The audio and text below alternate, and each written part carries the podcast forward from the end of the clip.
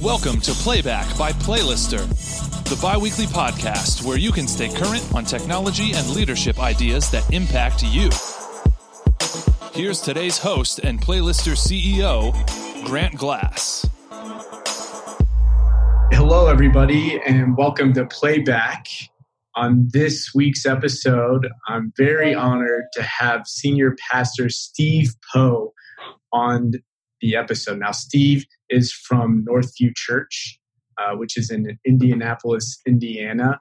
And Steve, before coming to Indy to join Northview, worked in the business world and served as the lead pastor for Caring First Church in St. Joseph, Missouri. Steve is married to his wife, Sandy, and they have 2 children and 7 grandchildren. That's pretty cool. We'll bookmark that. I'm sure there's some fun stories there. And Northview Church, so if folks on listening aren't familiar, that is multiple locations here in Indy. And maybe that's a good place to start out, Steve. So tell us a little bit more about Northview Church. Well, Northview Church was started by Tommy Payne Novak in 1980 in an elementary school. With 80 people. They moved to their first location in 1995. The founding pastor died in 99, and that's when I came. I was pastor in Missouri, and through a connection there, I ended up coming to Northview in 1999. And the church had struggled because of the pastor's illness. But then we began to grow. 2007, we launched into our first multi-site, which was a brand new strategy, a brand new concept in the country. There probably, there probably weren't 4 or 5 other churches in the United States at that time that were doing multi-sites. And we did that in Greater Lafayette, Indiana, up in where Purdue is at. And since that time, since 2007, we've continued to grow, continued to use that strategy, and have grown to one church in 13 locations. Wow. With over 11,500 in weekend attendance. And four of those campuses are actually in prisons. And so that's kind of, in a nutshell, who we are. Yeah, that's great. And to grow, to have that kind of reach, I know requires a lot from its leaders.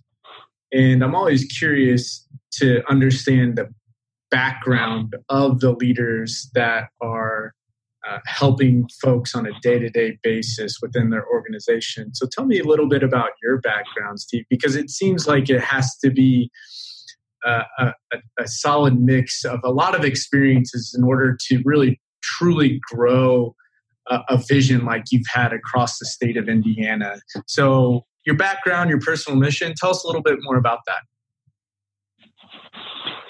Well, my background, I felt a call in my life as a teenager. I was saved as a teenager and got involved with a Christian rock group, and we traveled a bit, and I felt the call of my life into ministry, but at the same time, I had this pull towards this entrepreneurial spirit thing going on, and so I decided to put ministry off and do the entrepreneur thing, and opened up several businesses, and I did that for about 10 years, just kind of putting God off, and then finally God got my attention, and at the age of 29, I left the business world and went into ministry.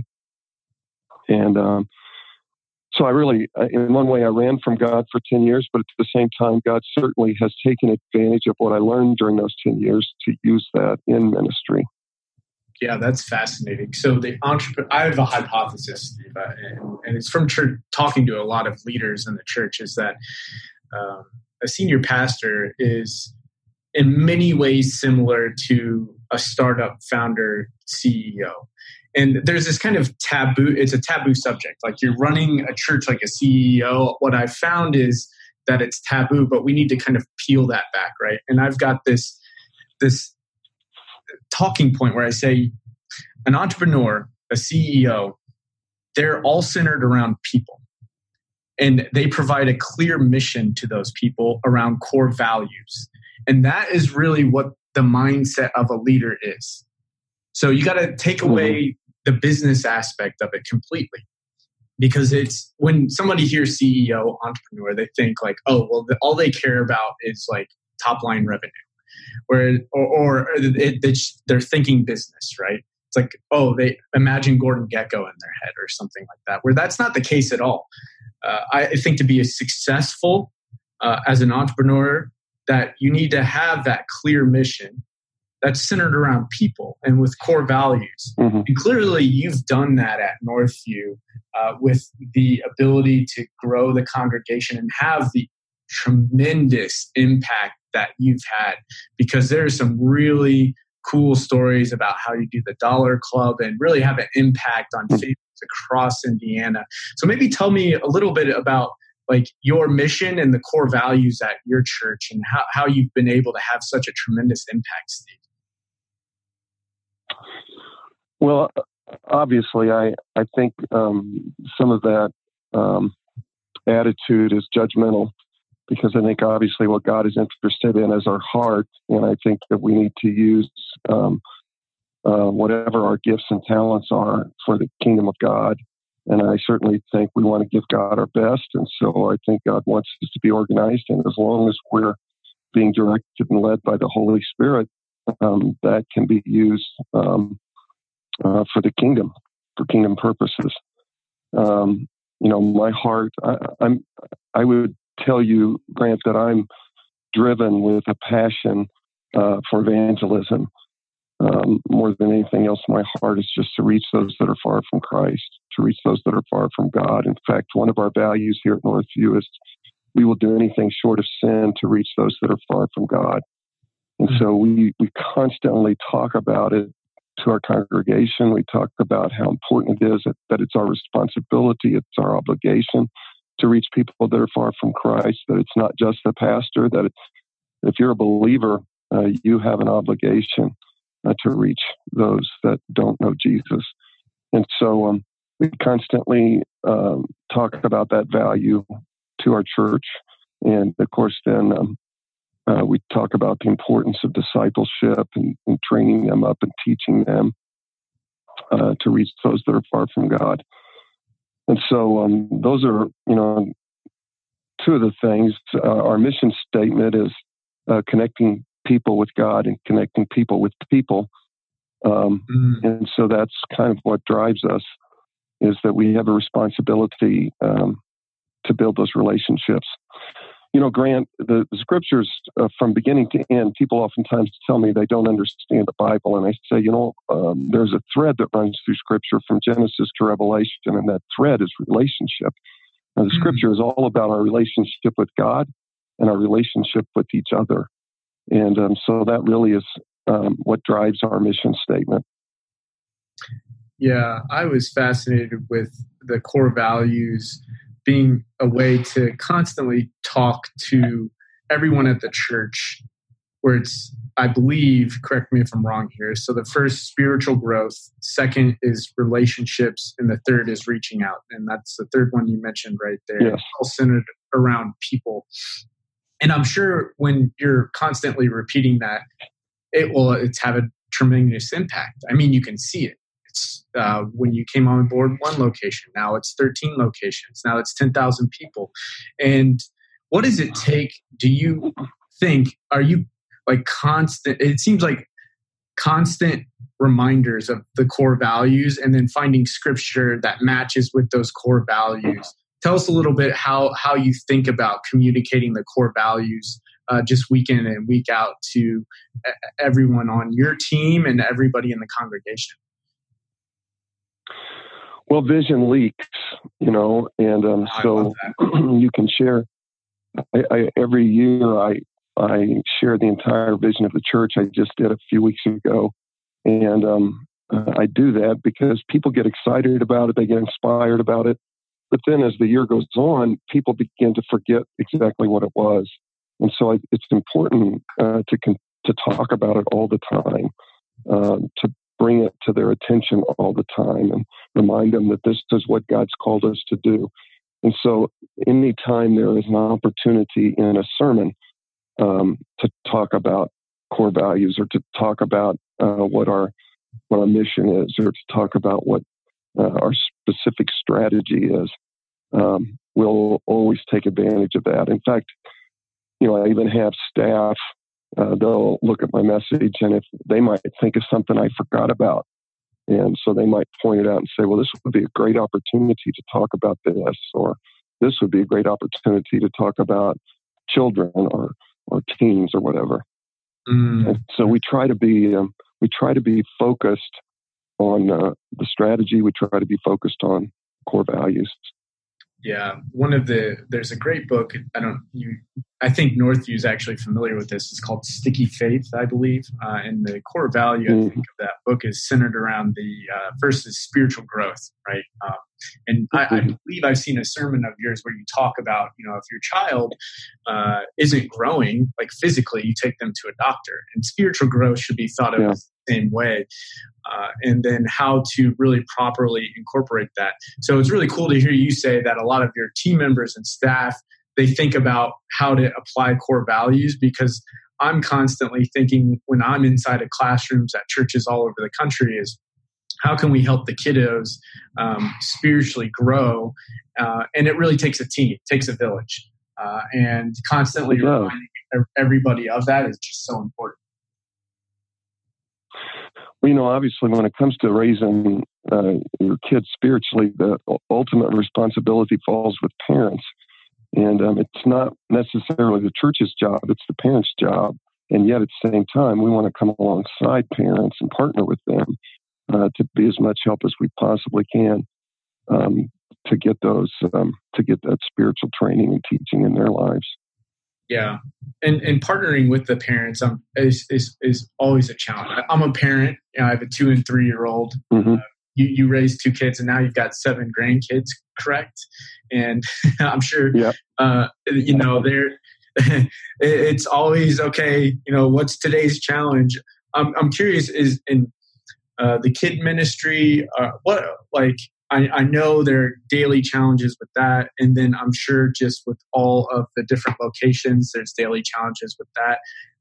What are the main challenges that you're seeing just day in and day out at Northview today?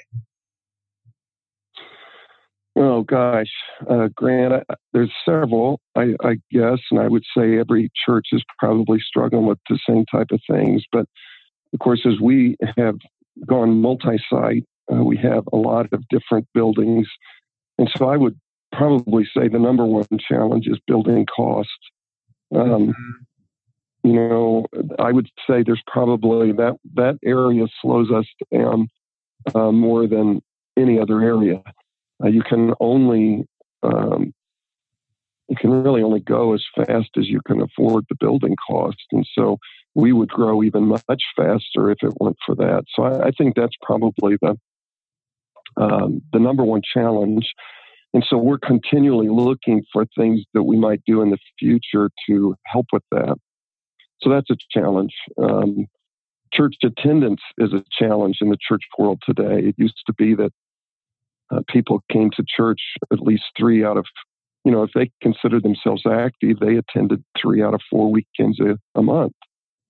Today, that's dropped to about 2 out of 4, and in some cases, in some areas of the country, 1 out of 4. So that's certainly a challenge because of, you know, there's so many kids' activities, and it used to be that the secular world tried to avoid weekends or tried to avoid when people went to church, but now they don't. They do it at the same time, and so that's a challenge.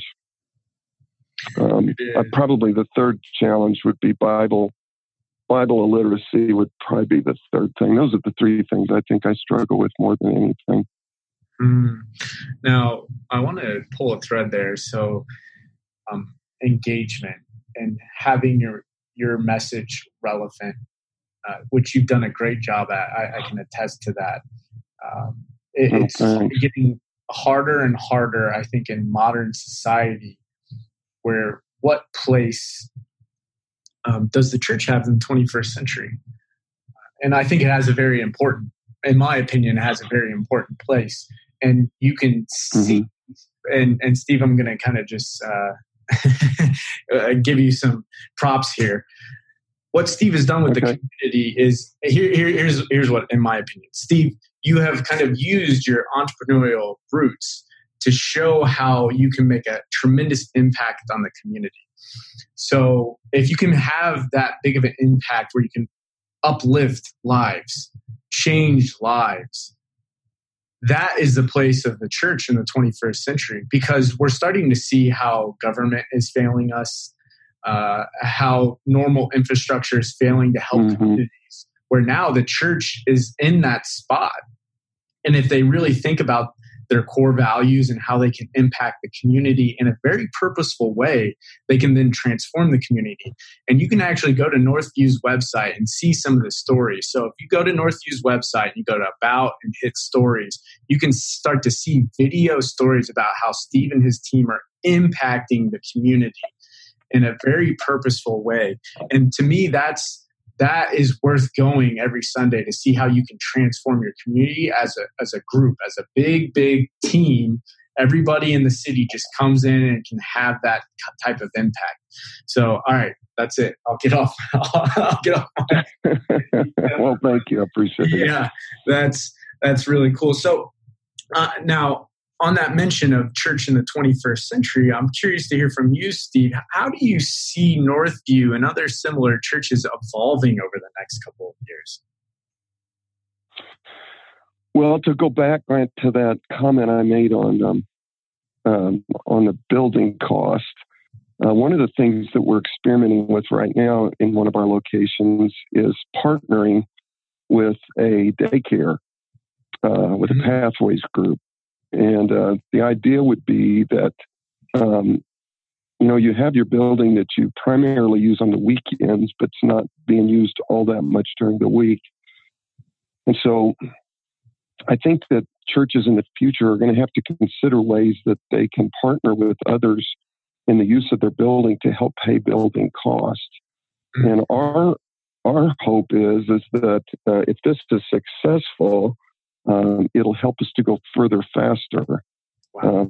If we don't have to keep tying up all of our money in building costs, but we've got somebody else helping us with building costs, then we can add more buildings quicker. And so that's what we're experimenting with.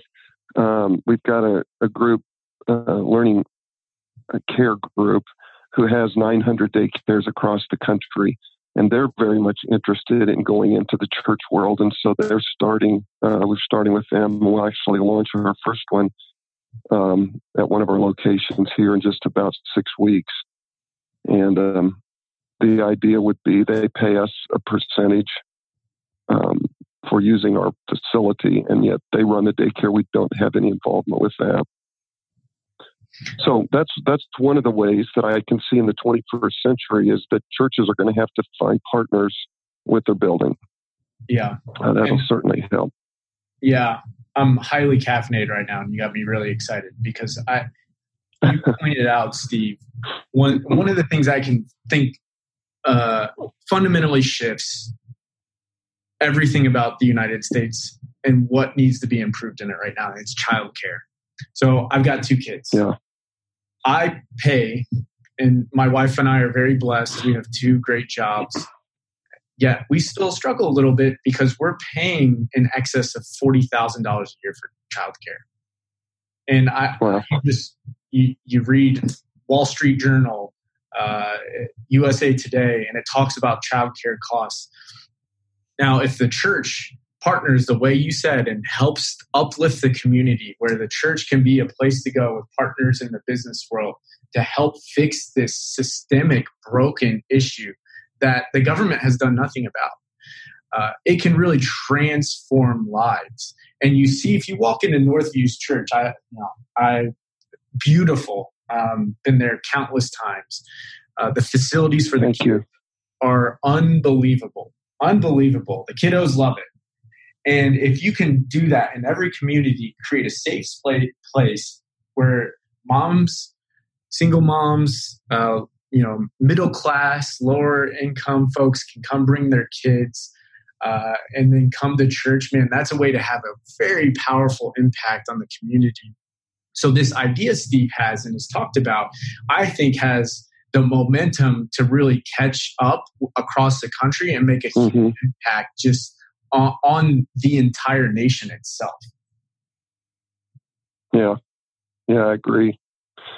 We're hopeful. We'll know. In fact, if it works for us in this one location, we will probably start putting it in all of our locations because, again, it'll help us to go much further, faster because of the cost.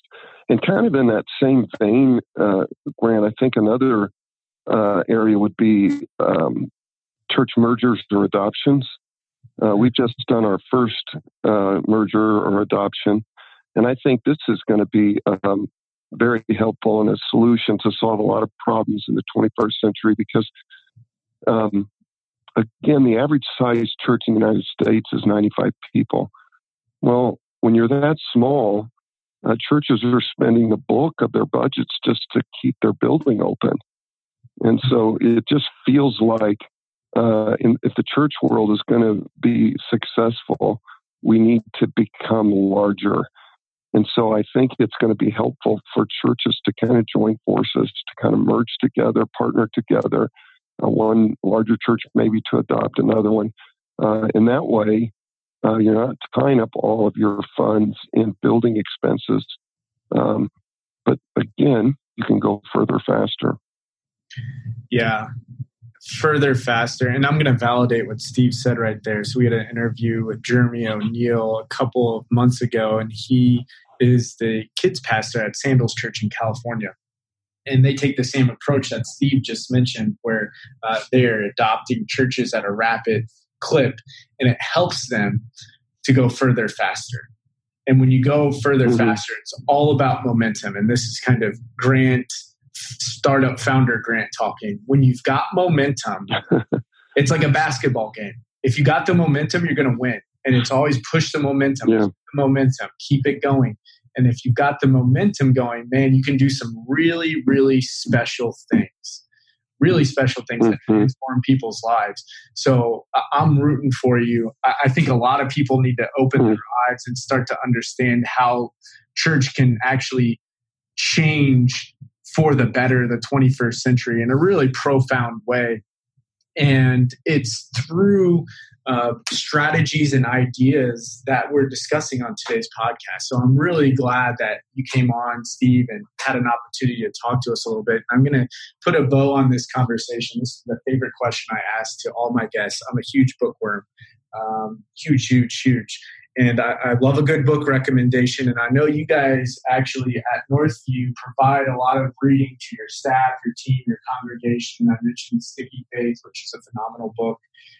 Maybe tell me a little bit about what book do you recommend the most to people, or what book do you go back to? And this can be open-ended, fiction, nonfiction, you name it. I'm curious. Lay it on me, Steve. I've got Amazon Kindle in my heart right after we get done with this. Well, I'm the same as you. I'm a big bookworm. I absolutely love to read. I have a big library. I've always got 4 or 5 books that I'm working on at the same time, and I just really, really enjoy reading. And so my favorite book is always the book I'm reading at the moment. I just, you just keep moving on. I guess probably my all-time favorite book, and that's an even difficult statement to make because I've got so many, but there was a book, and it's an older book written by Gary Smalley called The Blessing. And I absolutely love that book. I've pulled so many illustrations out of that book throughout the years, and I have read it a couple times and just really enjoy that book. Probably more recent books that I enjoyed a lot. And one, I had my entire lead staff go through it together, was by James White called The Rise of the Nuns. And which is just, he did an excellent job at capturing the heart of what's happening in America with those that are just unchurched. And so I would recommend that one. And then probably the last one I would mention is Andy Stanley's book, Irresistible, I thought was really good. Yes. Didn't agree 100% with everything Andy said, but pretty much most of it I did, and thought he just did an incredible job with it.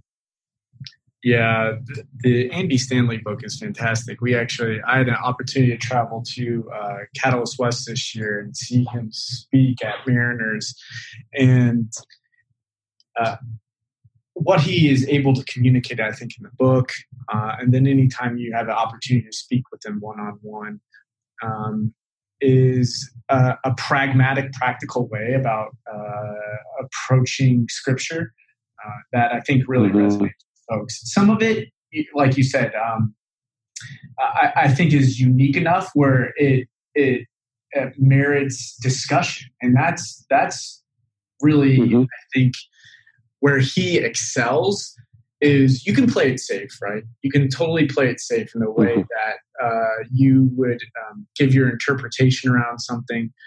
And he does a fantastic job, I think, of really pushing people to push themselves. And again, going back to the momentum, like it starts inside of you and then it goes out to around the people around you.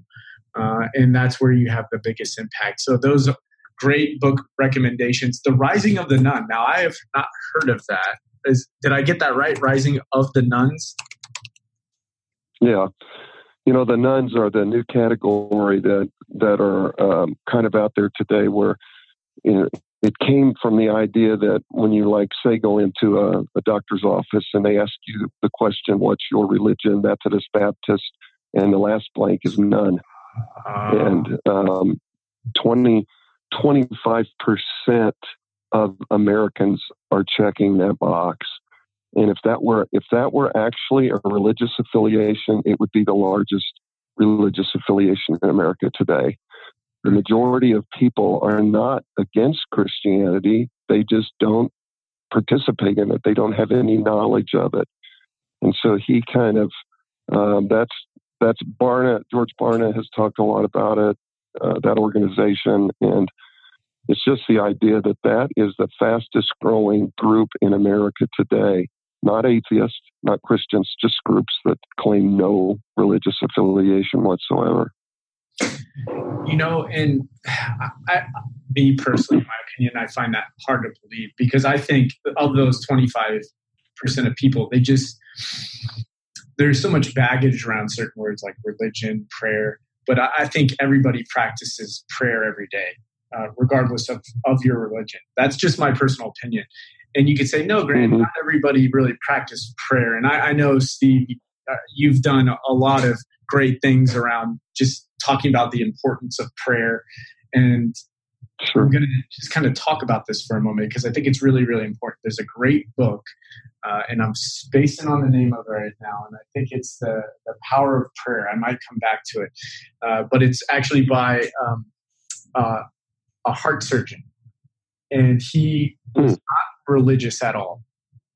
And he found that his nurses were praying in the ICU for people. And he was really interested about it. So he started to do a study. And it was a study where he saw the patients in the ICU that had prayer performed on, prayer for them, and the ones that didn't. And he started to notice the ones that were getting prayers were recovering faster, doing better. And the whole book talks about how he actually went through and then had several case studies done, and he saw the power of prayer actually worked. And he started to believe and became very religious, and talked about how he felt like doctors that did not have the power of prayer and talked about prayer were doing a disservice. It was almost malpractice to not perform that. And his general statement was, prayer can also be thought of as a form of meditation. And a lot of people do meditate during the day. They close their eyes, they clear their mind. And that's where you can interpret that in different ways. And the power of prayer I think would apply to going back to your, you know, the rise of the nuns is like, well, they it's just that they haven't had the impact. They haven't gotten the momentum from the community. They haven't felt it yet. So it goes back to your mission of keeping up the momentum so you can engage with those people around us to reach out and bring those people in to talk about, you know, here's how you can make an impact.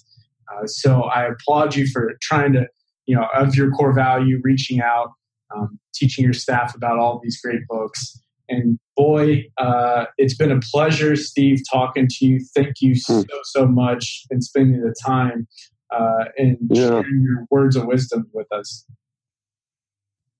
No, I've really enjoyed it, Grant. I appreciate the opportunity to speak with you and to talk to your audience. And I believe in the local church. I believe, you know, it's been said for many years, but I believe the local church is the hope of the world. And I think we have to work together to figure out how to make it better because I think it's the last hope.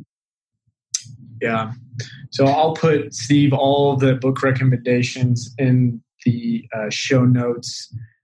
We really appreciate the time. And if you're listening from Indiana, I encourage you to go into Northview, see Steve, talk to his team because they're making a tremendous impact on the community. Thank you, Steve, so much for everything that you do day in and day out. We are very appreciative of just the team here in Indiana. So thank you so much. Pleasure having you. We'll see you. Steve. Thank you, Grant. All right. Bye now. For more ideas or to simply learn more about today's podcast, visit us online at www.playlister.app/podcast.